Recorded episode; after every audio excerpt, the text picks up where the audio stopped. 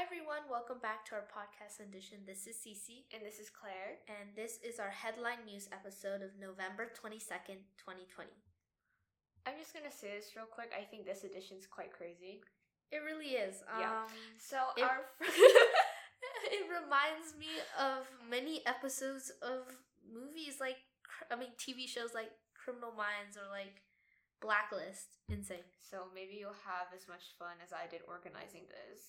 so yeah. Let's get started. So, the first story that we have is after ensuing violence, Dutch police ask public to stop, quote, pedo hunting, end quote. In the eastern city of Arnhem, a group of teenagers met their 73 year old former teacher, trying to expose him as a pedophile. However, during the process, the encounter turned violent and ended in fatal assaults. Eight of the involved teens have been arrested for the former teacher's death, while seven remain suspects. Two minors are in custody at the moment. According to a spokeswoman for the prosecutor's office, the 73 year old had no history of sexually abusing minors. There has actually been a rising number of similar encounters where vigilantes who call themselves, quote, pedo hunters, end quote, have tried to expose suspected citizens of pedophilia. In the past few years, several online groups have emerged for the purpose of rooting out suspected pedophiles.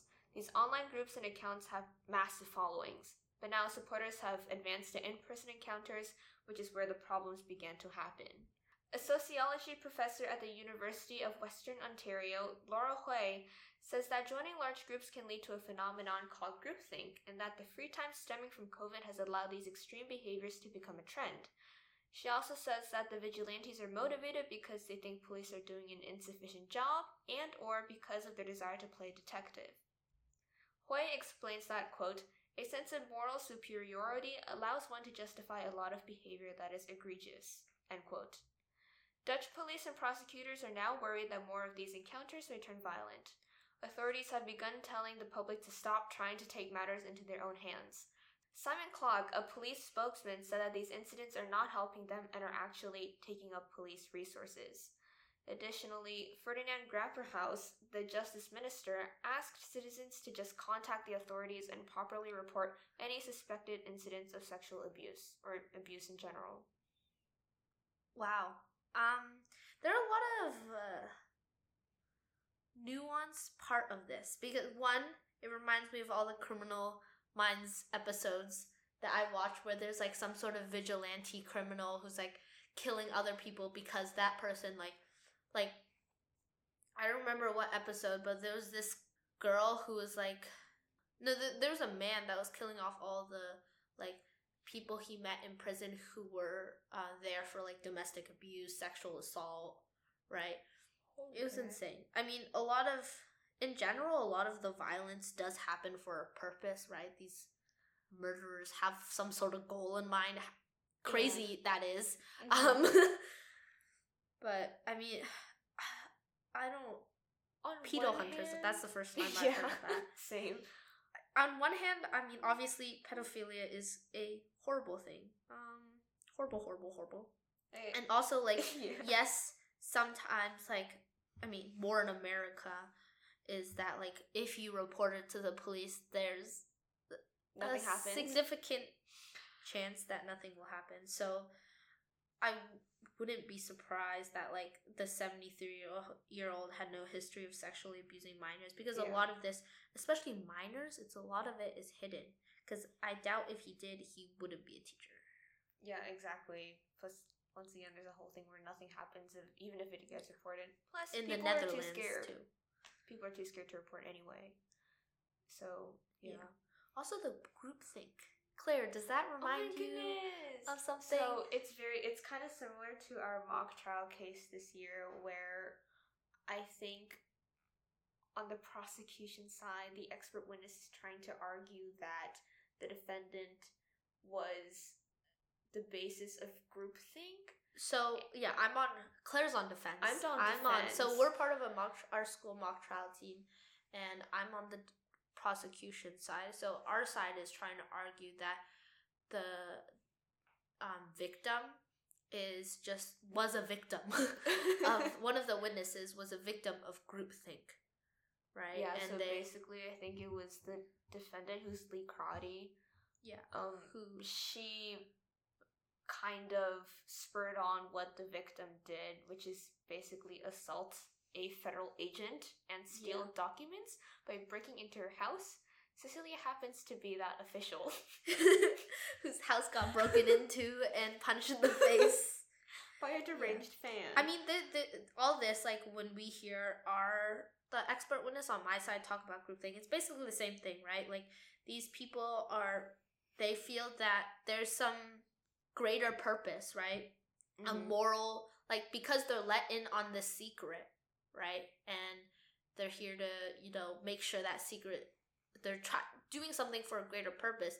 It makes them feel like whatever they harm they may do, it's f- fine. like a greater cause or something like that. Yeah, I mean, the when like that person, the Remy, which is the person that came into my house, broke in to like steal stuff about aliens. um, after that, um, she punched me. She said in the witness statement, she said like I had to do it for the people. There's like Yeah, something about Um, oh, I had to do it for for the people. I didn't want to something do like it, but like I had to do it for the people. This kind of just shows that it's that type of like group behavior, right? It's Yeah. okay because you're like I feel like you're protected within a group. It's not Yeah, an, yeah, your individual consequences do not reach you, and I mean all this kind of relates to like people in general. I'm on the other side, and I'm trying to argue that Lee Karate did not cause anything. So Yeah, because I mean, lots of people. One example of groupthink that I can think of that may be a little more concerning, even more concerning, is like there are a group of NASA astronauts. oh, that one, yeah, right. Um, where I think it was a Challenger. yeah, I'm not. I don't remember what it is, but they were trying to build a spaceship, and something was wrong with it. But But then, due to pressure from pressure, people around yeah, them, and the group to, itself, yeah. no one said anything, So they decided to launch it anyway, and, people then- died. Yeah, And you know, everyone the- on board died. Yeah, these people are like very, very highly educated. You would think very logical people, but groupthink happens to everyone. And oh my gosh, this COVID thing, I, I think the fact that you brought it up and um, this professor brought it up is really true. I mean, like, think about the QAnon conspiracy, right? Yeah, yeah, yeah. Honestly, I didn't think that the whole group thing thing would apply to this situation, and I was like, "Oh my god, me it all makes sense now." Because I was like, "This didn't really happen in the past. Why is this all happening now?" Yeah. Like, sure, several years, but no fatal encounters ever happened. So this i think this uh, event is just like a insightful look into like the differences between like what there was a sat I'm, i don't know why i'm thinking of a sat practice test where the abraham lincoln was like talking about mob rule while another person was talking about like hey like do what you want like you should just fight for the greater purpose right uh huh. um, but I mean, this goes to show, like, I mean, obviously pedophilia is bad and these things shouldn't happen, right? But what's like, I guess it you can tell how fragile society hangs on like a single thread, right? Mm-hmm. What's to stop these people from escalating violence, right? When it should be, but but if it did, right? If these people did what they wanted to do in those group chats, oh my gosh, we would like be living in anarchy or something. exactly. So like, there's obviously a line that you need to draw with these people. I mean, go ahead, talk about what you want, free speech, right? But as soon as these things start escalating too far, then we get to put a stop to it. Yeah, I mean it's just a balance of um, government versus Mob rule, I guess. I. It's like structure versus chaos, Yeah, right? yeah, yeah. We always have. I mean, you Basically, freedom versus protection. Mhm. Have an equal balance. Talk about counterproductivity, though. actually spoke out and was like, "Hey, you know, you're not really helping us. You're actually costing us a lot more than you think. So stop it, please." yeah, but at the same time, like how, I mean, during the summer, past summer, you see is the police? I mean, obviously this is not America. yeah, the this is in the Netherlands, so it could be different. Yeah. But I mean, it's so hard. I, I feel like, oh, remember our letter to the podcast with Louis, right? Everything's so you don't know. Like, is this truth? Is this not? Exactly. So How do I know what they're discern, saying like is what's right, right? and what's right? And that brings us to another story when, you know, you don't have the physical evidence. And nowadays, everything could be doctored. But that does bring us to our second story about Kyle Rittenhouse, who was freed from jail after attorneys posted a $2 million bail. Um, this past Friday afternoon, Rittenhouse was freed from jail in Wisconsin as he awaits trial for fatally shooting two men and wounding a third person during protests in Kenosha. Family members and the lawyers of the two men clearly opposed the bail, uh, instead asking for a higher one, but Rittenhouse's attorneys proceeded to post the bail nonetheless. The bail, keep in mind it's $2 million, was paid for by donations which his attorneys received and retrieved. The attorneys acquired the funds by appealing to the political right where Rittenhouse is popular. So this guy spent the last 2.5 months in custody on murder charge in addition to other charges. Um, the whole thing happened when um, in protests on August 25th following Officer Rusten Sheskey's shooting of Jacob Blake, Rittenhouse shot three men. Um, Rittenhouse's lawyers have argued that this was in self defense because Rittenhouse was actually protecting a business, and so he was attacked by these three men and shot to defend himself. It is unclear where Rittenhouse will be residing until trial. Um, he did previously live with his mother, but she moved to an unknown location after the shooting. And the next trial, which he is on bail for, is December 3rd. I Um, don't quite understand why it's self defense. Who is I mean, around I an get- AR-15 rifle I get it's. in Uh, front of a shop front? I just. Um, murder is still murder, my friend. I'm just gonna say it. Exactly. And it's not like okay.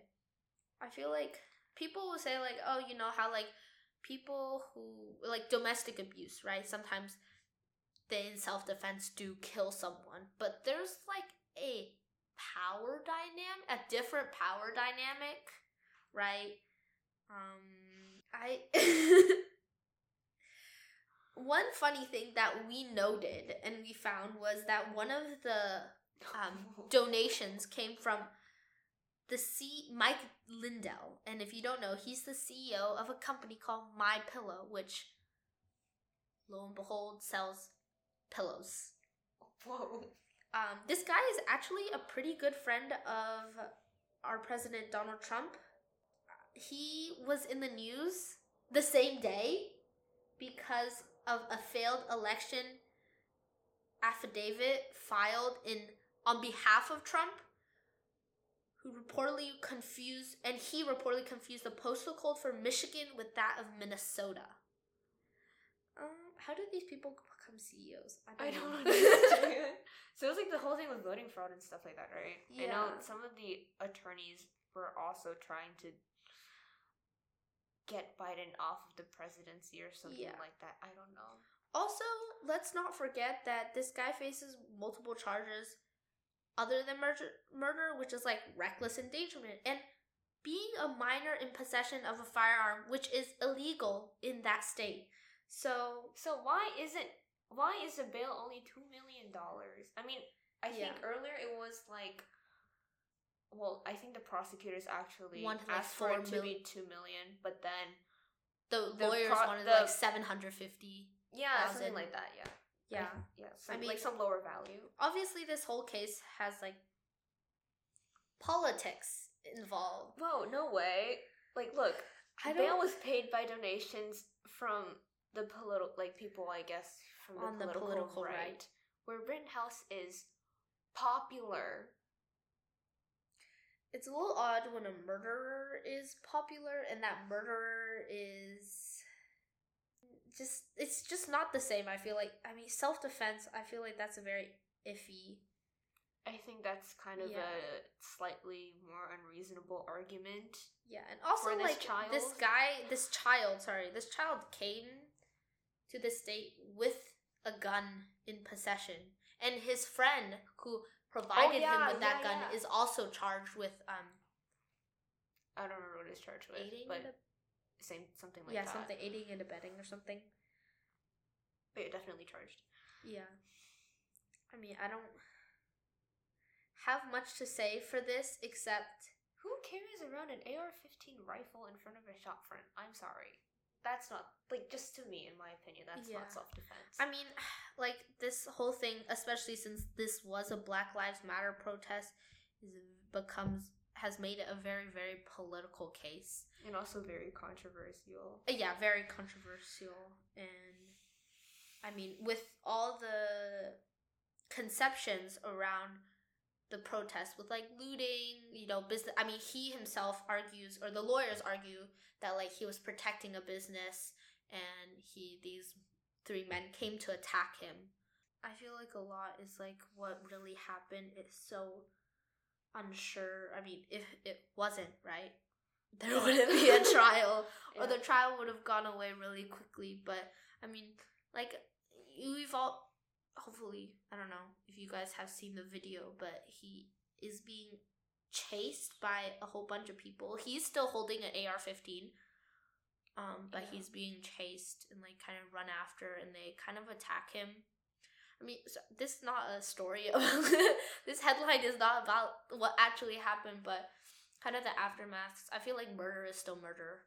You know, yeah, you shouldn't be free.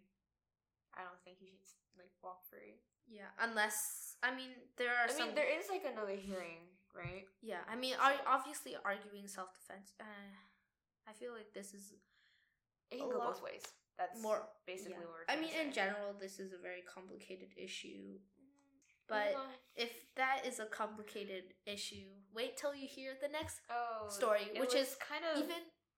A bit of a crazy one. I think the craziest out of all three. Yeah, it's crazy. Um, insane, complicated. Go on, Claire. So our third news story is about a pharmacist and a drug dealer, and they were arrested because of plotting to firebomb a rival pharmacy. So from August 2019 to April 2020,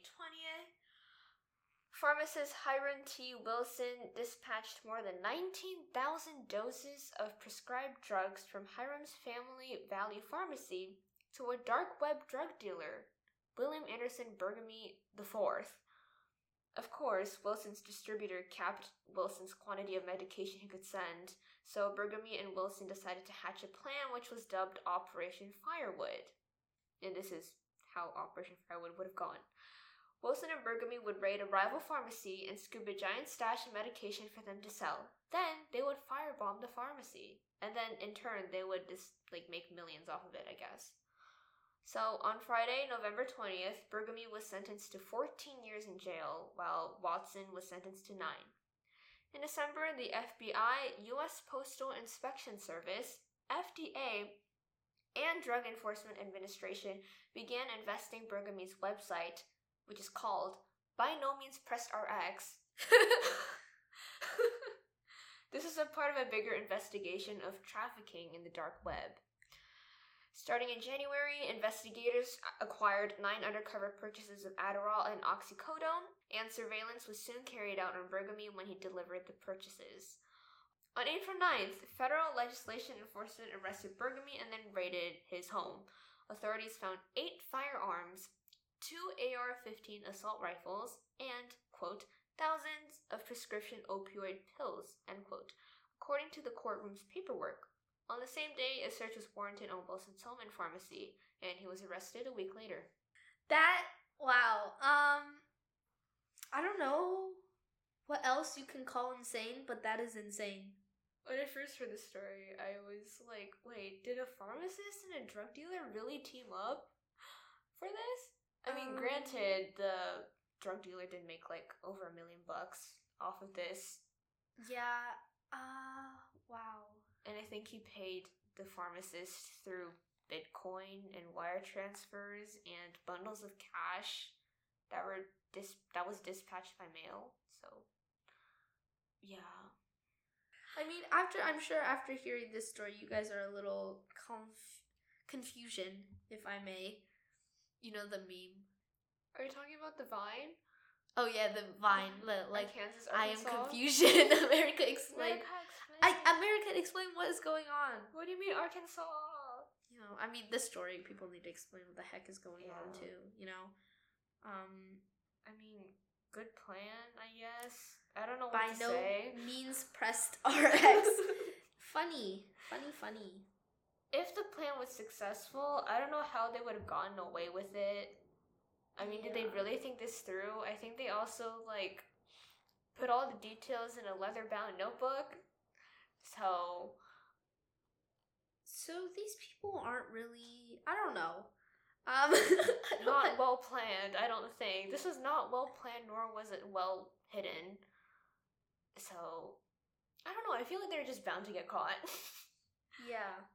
This sounds like we said in the beginning, this whole the this story sounds like it came straight out of a a movie. It's a movie plot.